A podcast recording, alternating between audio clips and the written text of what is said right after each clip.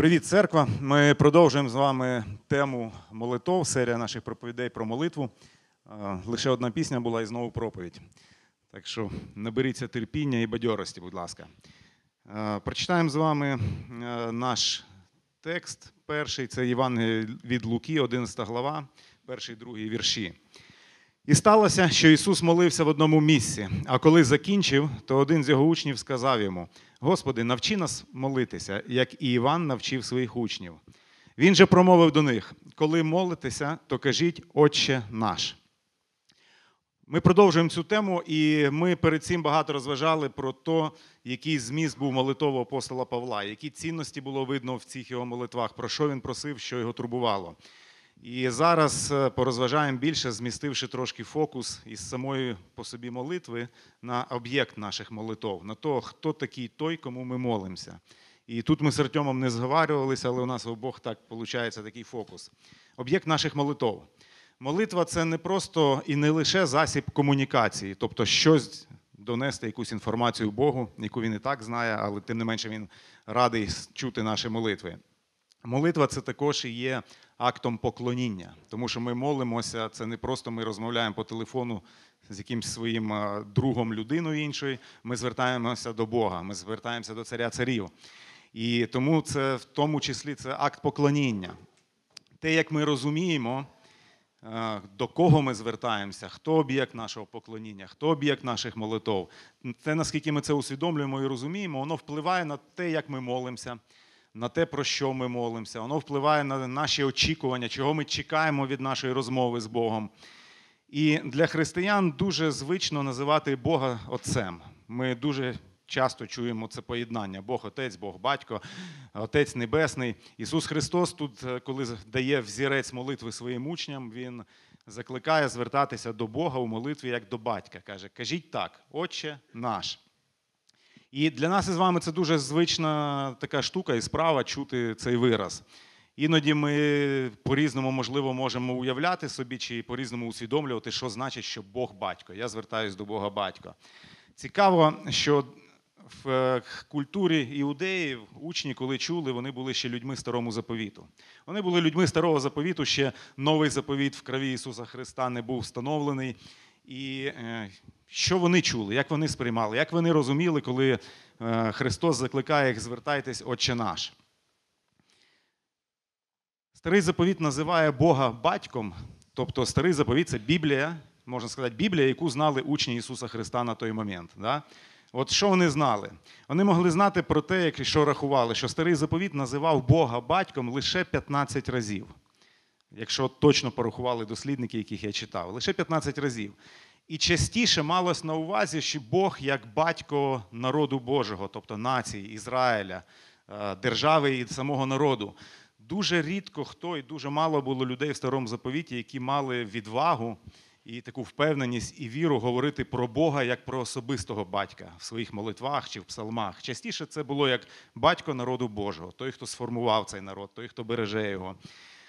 І коли ми переходимо до нового заповіту, то Ісус Христос називає Бога батьком 170 разів приблизно. 15 разів старий заповіт, в новому заповіті Христос 170 разів називає Бога батьком. І не завжди Він називає його своїм батьком, як син Божий, а називає його батьком по відношенню до віруючих людей. І до учнів він звертається каже: Кажіть, моліться так, Отче наш.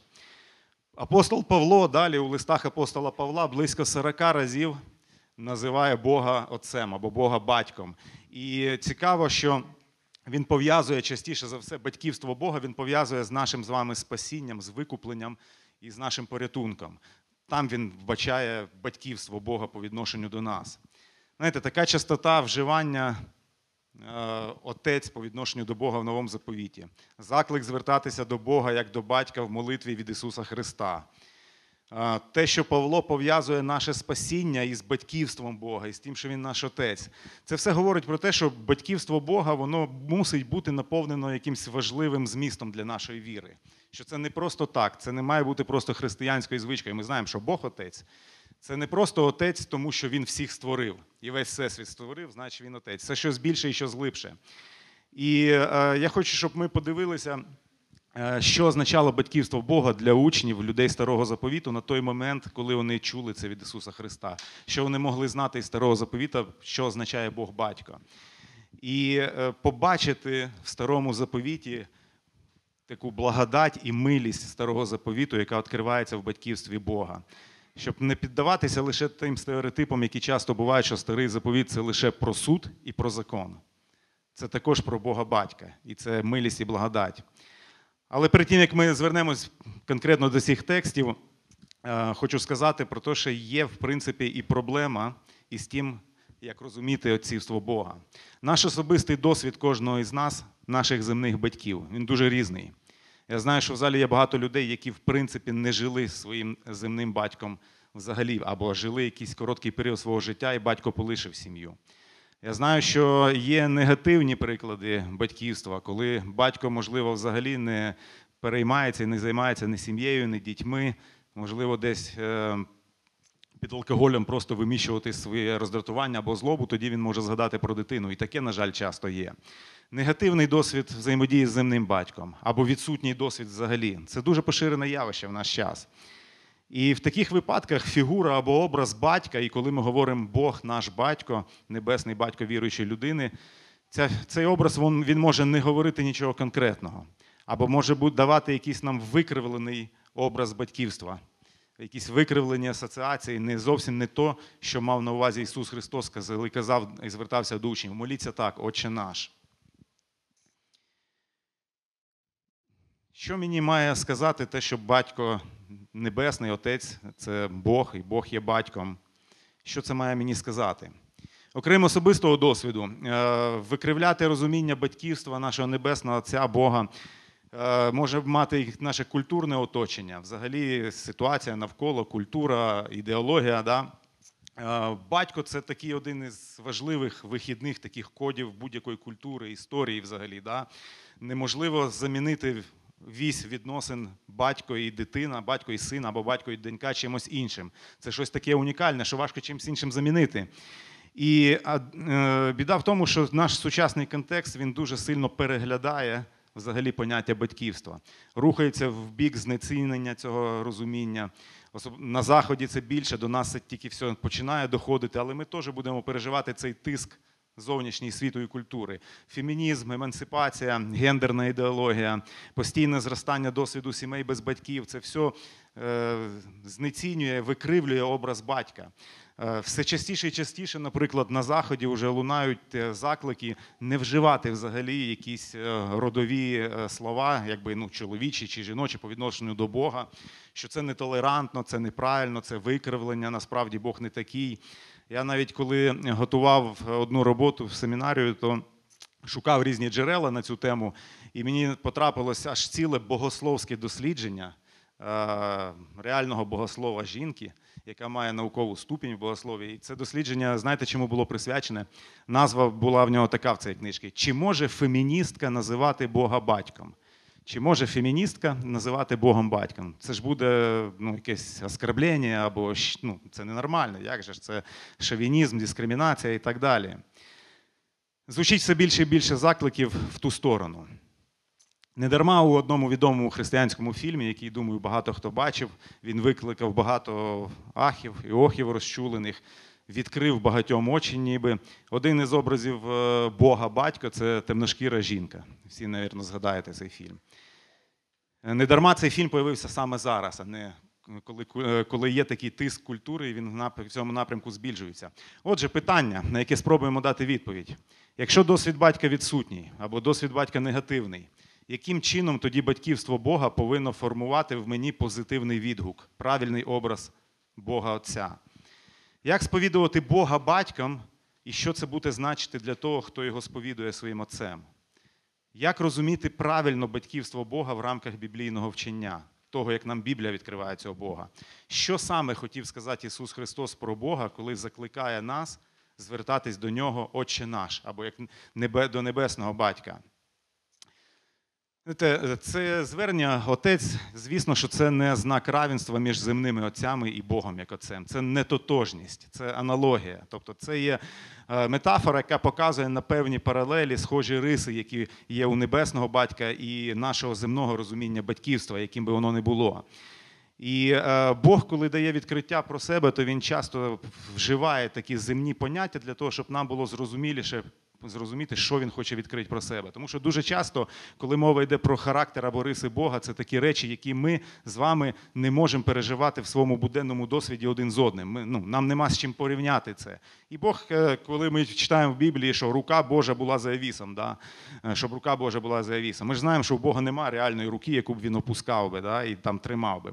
Але ми розуміємо цей вираз. Це дія Божа, захист, сила, активність Бога по відношенню до Авіса. Да? Так же само можна провести аналогію з тим, що означає батько, коли говориться про Бога. І три такі речі, на які ми зараз звернемо увагу із е, текстів. Це от від це мова про взаємовідносини, про стосунки, про взаємини. Батько, дитина. Це джерело, початок і причина існування.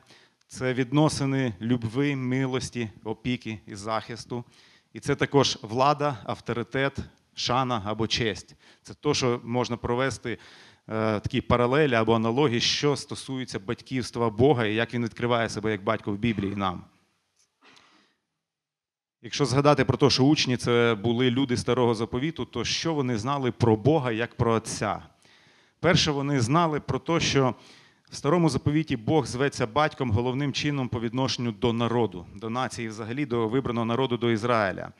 Е, І вони знали, що е, це стосується того, що Бог, як їхній батько, особливо цього народу, який він вибрав, е, він був і джерелом, і причиною існування взагалі Ізраїлю народу. Він був тим, хто його сформував, він тим, був тим, хто його обрав і ще у завіті з Авраамом, хто читав Біблії цю історію.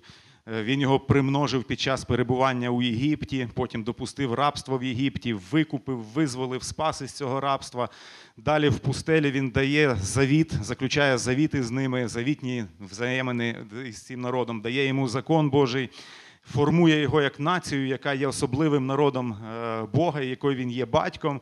І далі в в завітніх відносинах розвиває стосунки з ними, вводить їх в обіцяну землю.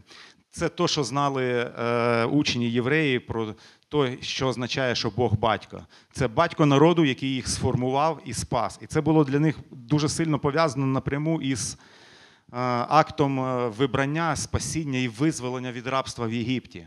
Ми чули цю історію багато разів, як це відбувалося. І ці от тексти, які ви зараз бачите на екрані, ми зараз зробимо трошки нестандартно. Я не знаю, наскільки це буде легко зробити, але я вас попрошу одну річ зробити. Я можу ці тексти зачитати вслух, е, тим більше, що нас, можливо, дивиться на Ютубі, щоб люди могли теж відкрити, почитати. А потім, як ви сидите, в кого є Біблії, е, згуртуйтесь маленькими групками. І, дивлячись на ці тексти, дасте відповідь на одне питання один одному просто для того, щоб ви прийняли участь у цій справі. Да? Прочитаємо ці тексти. Вихід 4.22. Як це відбувалося? Батьківство Бога у спасінні Ізраїля. Да? А каже Бог до Моїсея, коли має вивести свій народ із рабства. Каже: А ти скажеш фараонові, так говорить Господь Ізраїль, мій первородний син. Ізраїль, мій первородний син. Бог каже про цей народ. Тож я сказав тобі, фараону, тобто відпусти мій народ із рабства. Далі розвивається історія, вихід вже 19 глава.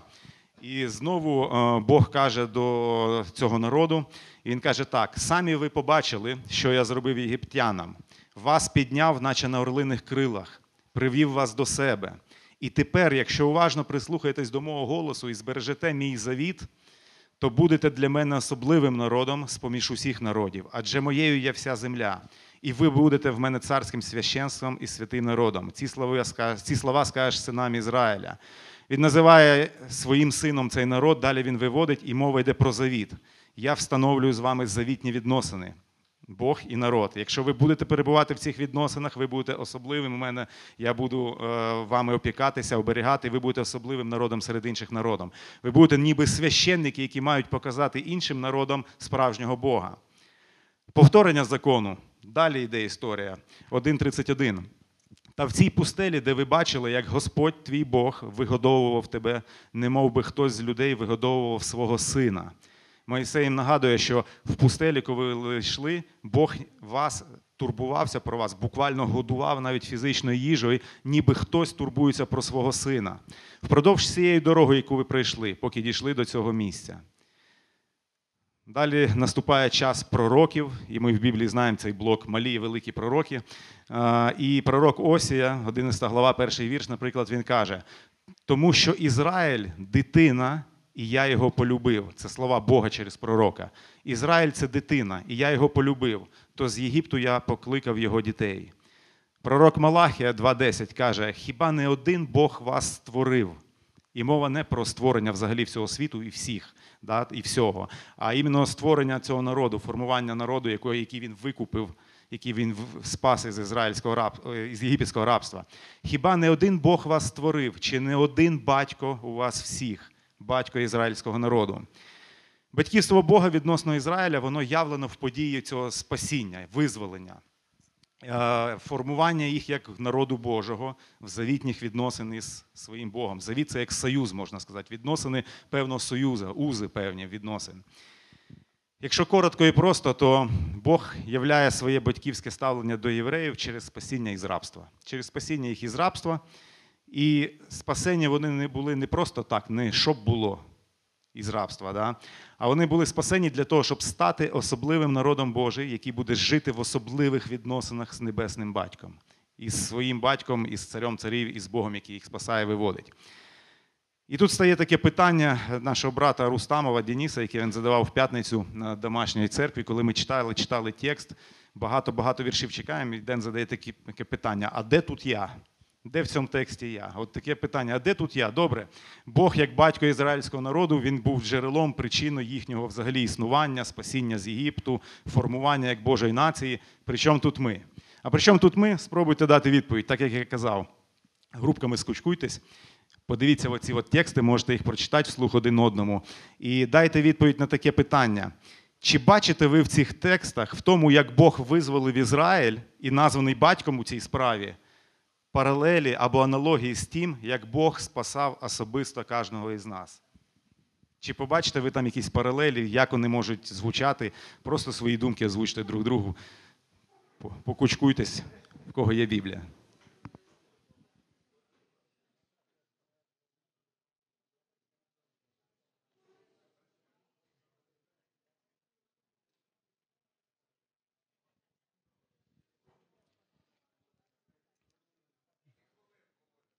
Побачимо. Це не конкурс. Просто озвучте, е, може хтось один поділиться з усією своєю групою, можете разом просто. Бог явив себе як батько у спасінні Ізраїля. Чи явив подібним чином Бог у вашому спасінні себе як батько? В чому схожість є із цими текстами? Обсудіть. Не мені здавайте е, екзамен, друг з другом обсудіть просто.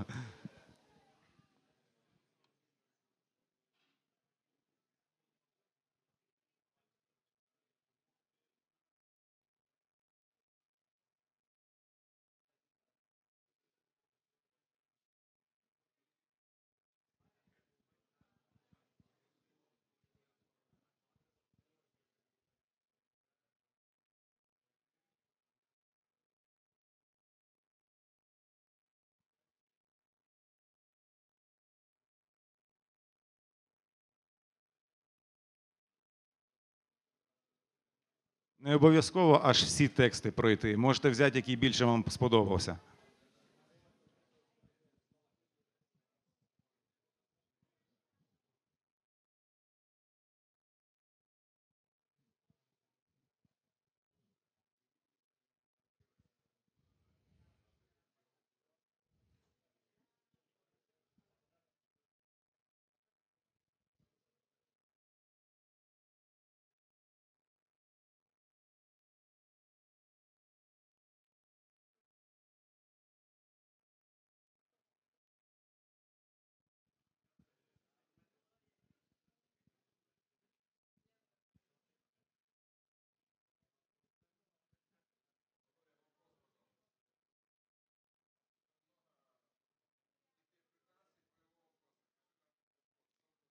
Питання е, звучить так: в цих текстах Бог в спасінні Ізраїля являє себе як батько, там буквально син і батько.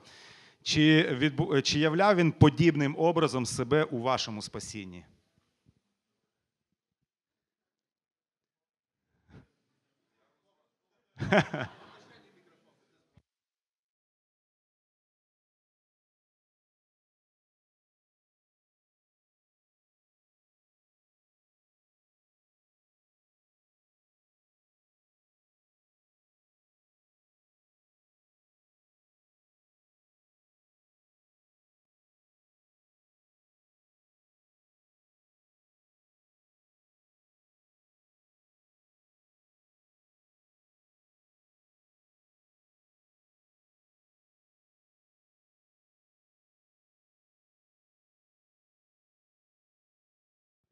Я так розумію, що ми можемо рухатись далі з проповіддю, але група Саші Павельчука десь вийде окремо в клас недільної школи, там, там народжується нова проповідь.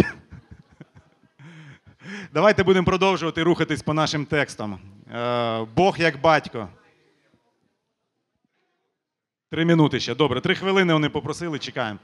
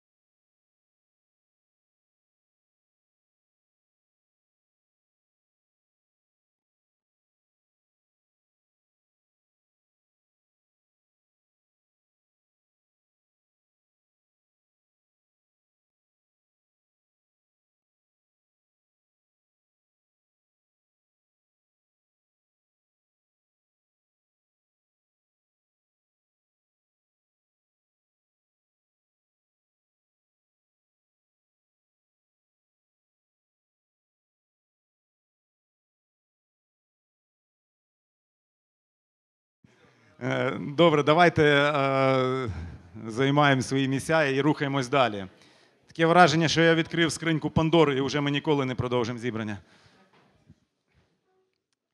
Е, Я сподіваюся, що зараз зачитаю вам е, два вірша із Євангелія від Івана, новий заповіт, і цим просто підведу ітог, підсумок, можливо, тому, про що згадували ви і ділились ви, коли згадували своє спасіння, як небесний батько спасав кожного із нас. Це Євангелія від Івана, перша глава з 12 віршика.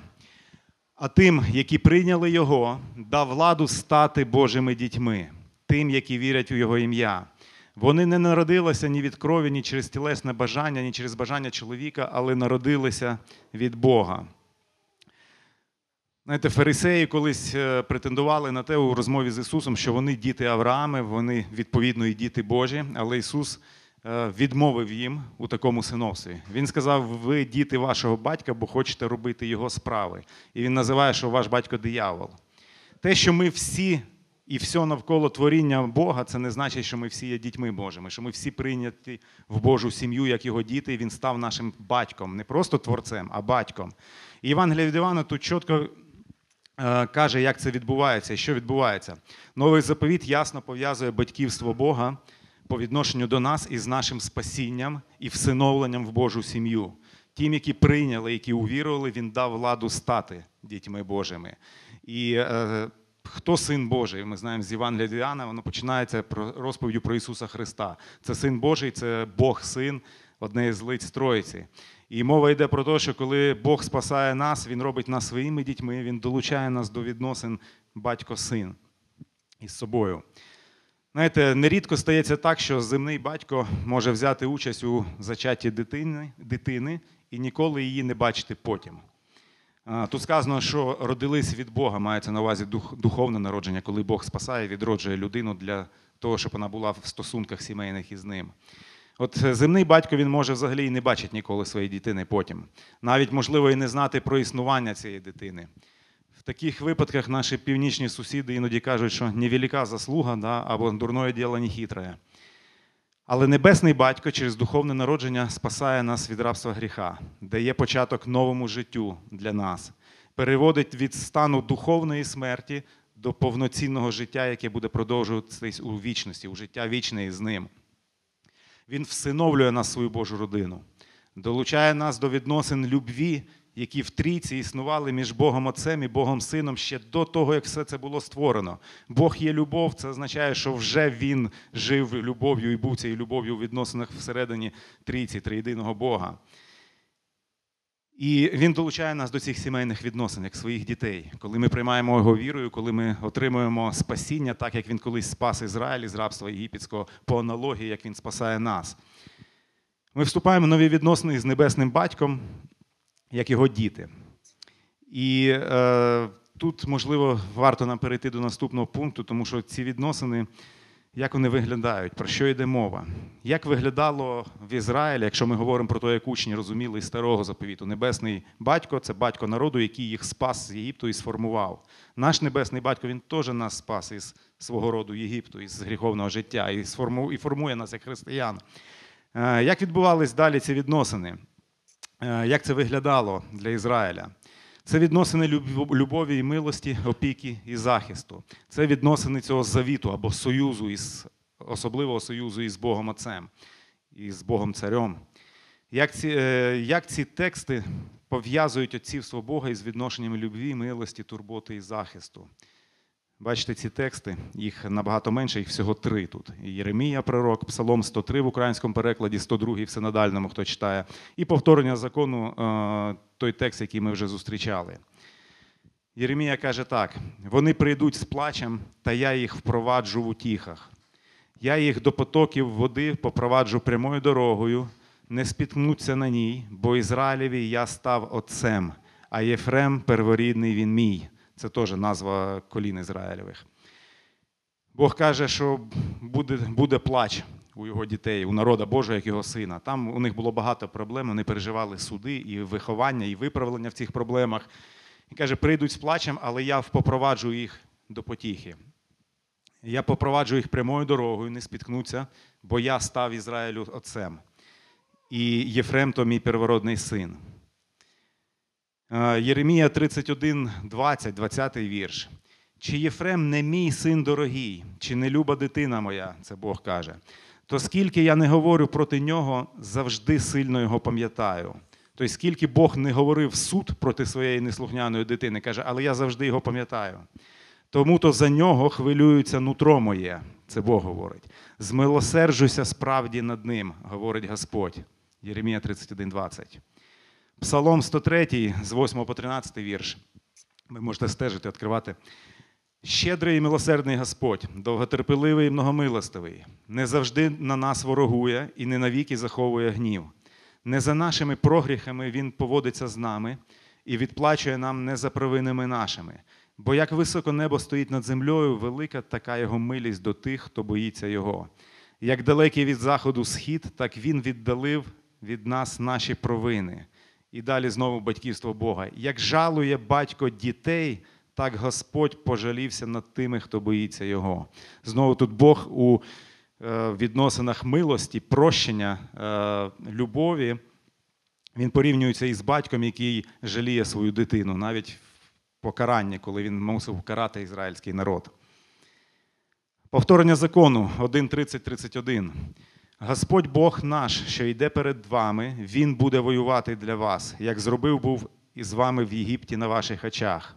Це народ ізраїльський вже виведений Богом з Єгипта, і далі перед ними стоїть важка задача пройти певну дорогу туди, куди Бог їх веде. І Мойсей каже, що то, що ви бачили в Єгипті, так само буде Бог за вас воювати далі.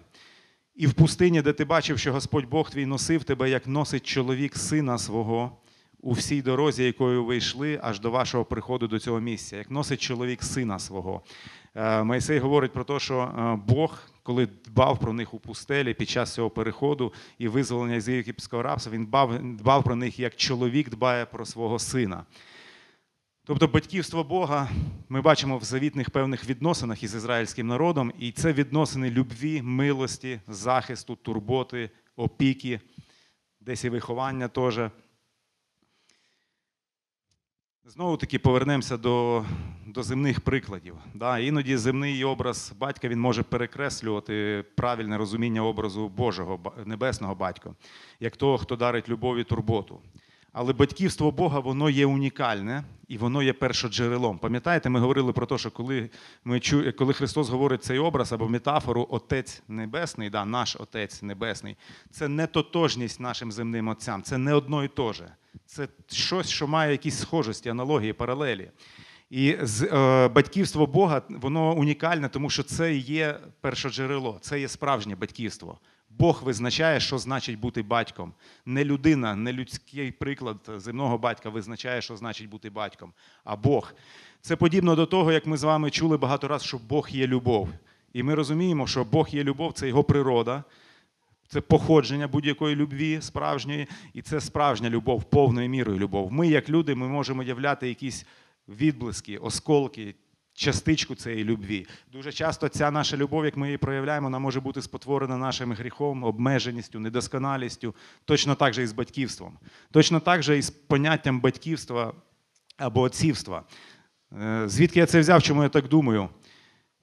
Е, Текст Ефесянам, 3 глава, 14-15. В деяких перекладах там звучить як сім'я, або род, або родина. Е, В деяких буквально переводиться отцівство, батьківство. Практично всі, майже більшість дослідників говорять про те, що тут мова йде саме про батьківство, тобто про сімейні узи взагалі. що Насправді це якби сімейні узи, любов в сімейних відносинах, батько, син, чи для нас може бути і батько, донька, це є Бог. Трійця є першоджерелом, звідти це все походить. Не ми, не люди ізобрели сім'ю і сімейні узи, не ми ізобретаємо то, як має виглядати батько. Дивіться, як звучить цей текст. Того ж, е, того, що приклоняю коліна мої перед Отцем Господа нашого Ісуса Христа, від котрого всяке отцівство на небесах і на землі зветься, тобто веде своє походження. Всяке отцівство від Бога веде своє походження. Отцівство Бога не узаконює якісь негативні приклади чи образи земних отців. Навпаки, воно служить еталоном, стандартом. Воно служить і критикою, і вимогою до того, як має виглядати справжнє батьківство. Це Бог батько є першоджерелом цієї справи. Якими б не були наші батьки, якими б батьками ми не були самі, е, як би ми не согрішали в цьому і не падали, не оступались, батьківство небесного батька це завжди благо для його дитини, це завжди добро для його дитини.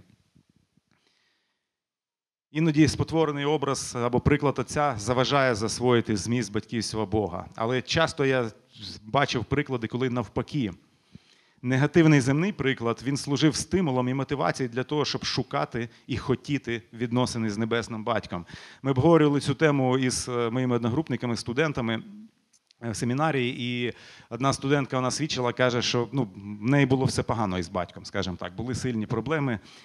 І Євангелія, коли вона почула Євангелія, коли вона почула от те от місце із, можливо, із першої глави Івана, яке ми читали про всиновлення в Божу сім'ю, Євангелія стало для неї запрошенням, привілеєм для того, щоб нарешті пережити справжній досвід справжнього батьківства, справжніх сімейних відносин, долучитись до цих відносин із небесним батьком, які він має з Ісусом Христом, які він мав їх від вічності.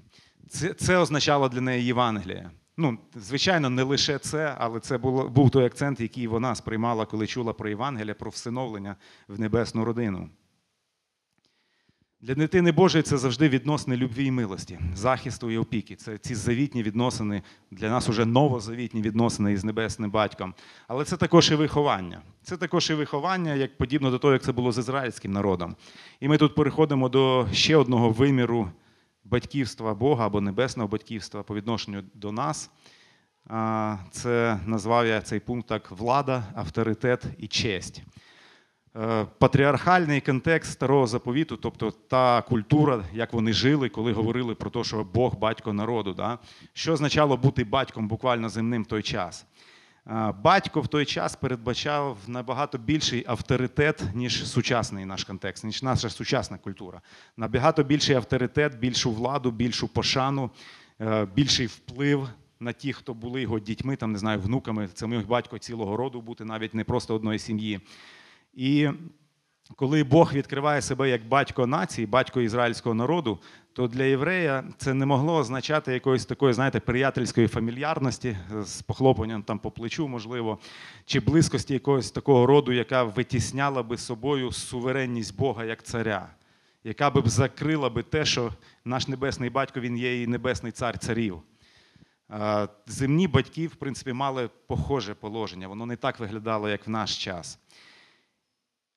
І в той же час ця влада, весь авторитет, влада, вплив, який батько земний того, в той час мав на свою сім'ю, на своїх дітей, воно не, не протирічило в логіці єврея, воно не протирічило тому, що це той же самий батько, який має проявляти захист, турботу, любов. Тобто ці речі у них нормально поєднувались. В наш час, в нашій культурі, ми можемо собі придумати уявний конфлікт одного з іншим. Що якщо Бог, якщо батько земний це якась влада, то це значить якесь обмеження моєї свободи, моєї самореалізації, це якась дискримінація, пригноблення чи ще щось.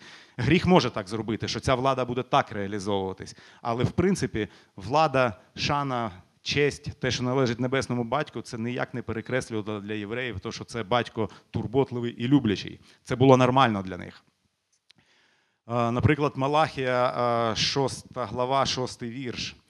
Шанує, Бог звертається до народу через пророка Малахію і каже: Шанує син батька, а раб свого пана.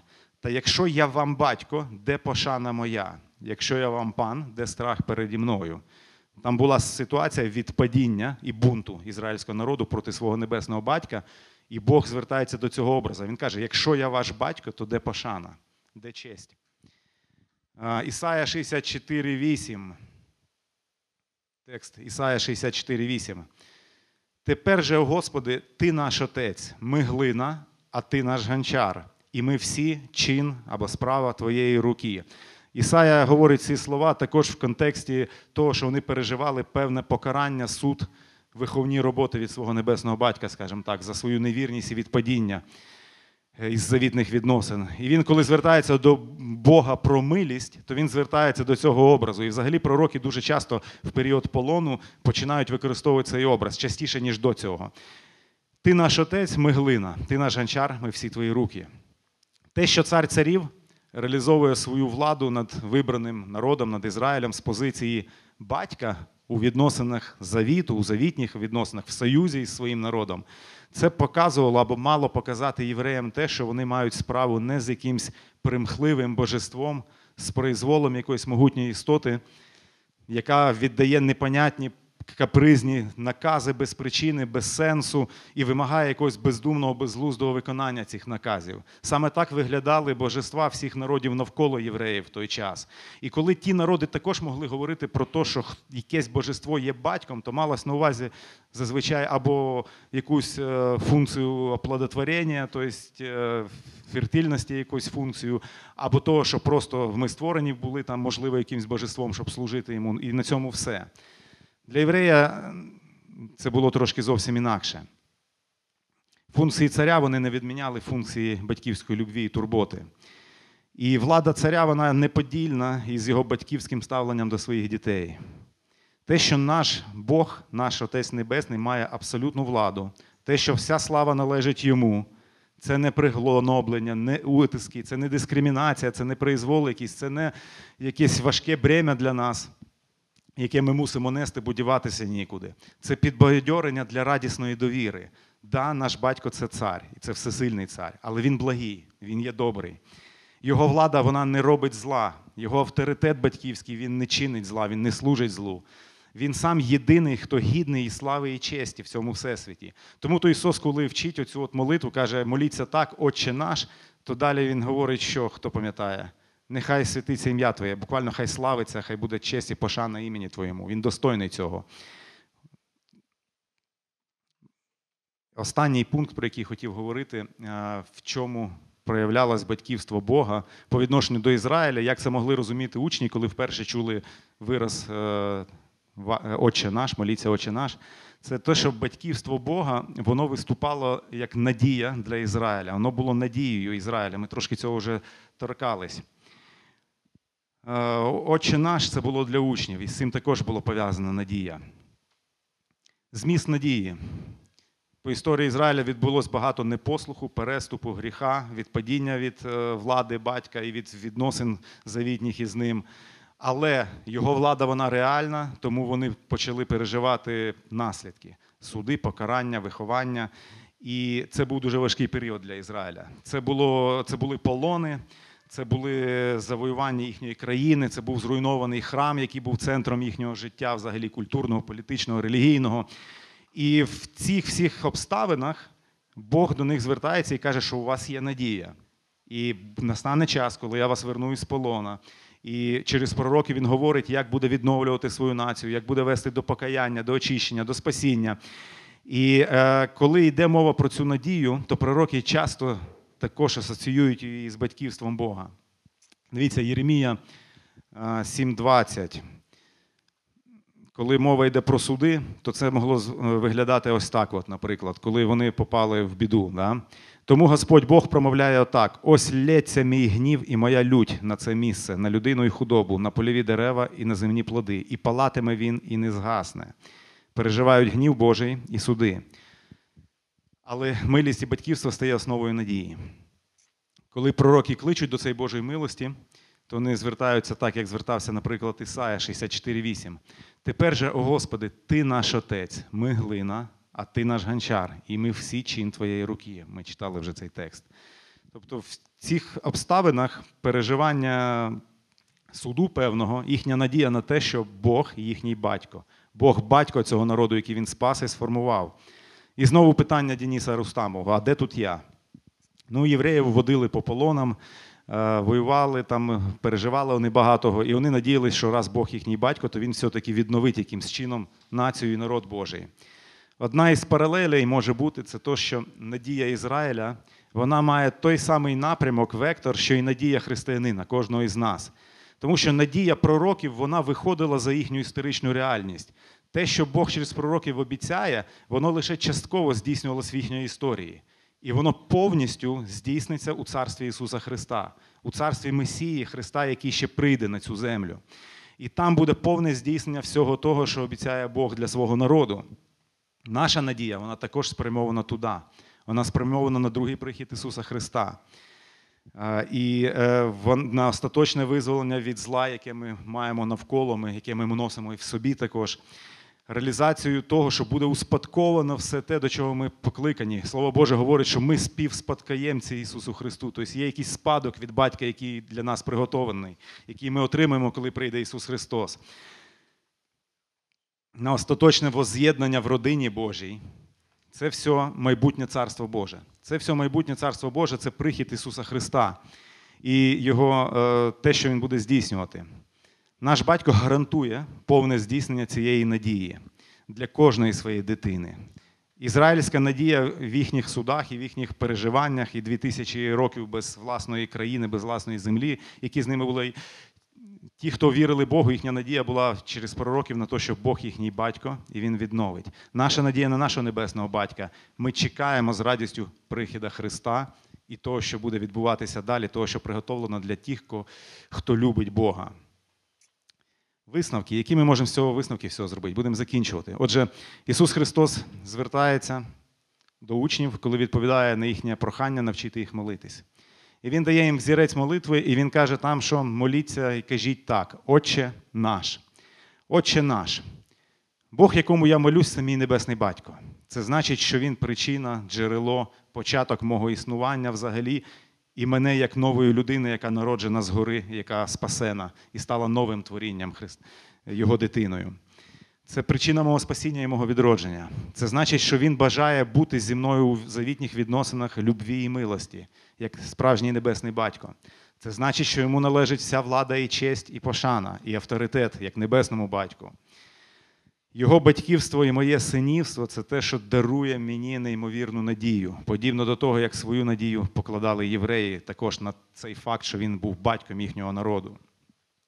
Такому Богу ми покликані молитися і поклонятися. Так закликає звертатися Ісус в молитвах до нашого Бога, як до небесного батька. Якщо ти не віддав своє життя ще Христу, якщо ти не прийняв Його своїм Господом, не покаявся, не увірував, якщо він, значить він тебе не всиновив ще. Він не дав тобі нове духовне народження, і ти не в його сім'ї.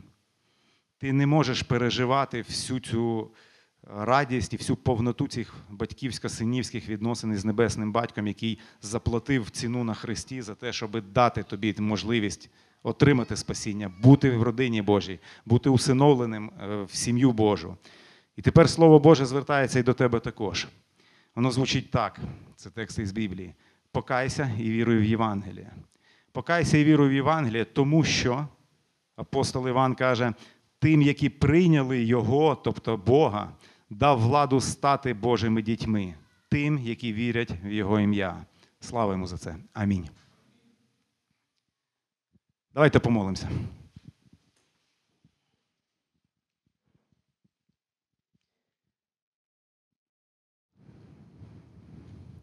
Боже, я дякую Тобі за те, що Ти бажаєш бути моїм небесним батьком. Господи, я дякую Тобі за спасіння в Ісусі Христі, за всиновлення в Твою родину, Боже. Я цього не заслуговую, ніхто з людей цього не заслуговує. Боже, Ти платиш ціну за наш гріх, за наше відступлення, і Ти хочеш спасати нас для того, щоб ми могли бути з тобою в особистих стосунках, щоб Ти був нашим батьком, царем, Спасителем, Господь. І це є неймовірно добре. Це є велично, це є привід для радості і для того, щоб славити тебе і прославляти. Слава тобі, ім'я Отця і Сина і Святого Духа. Амінь.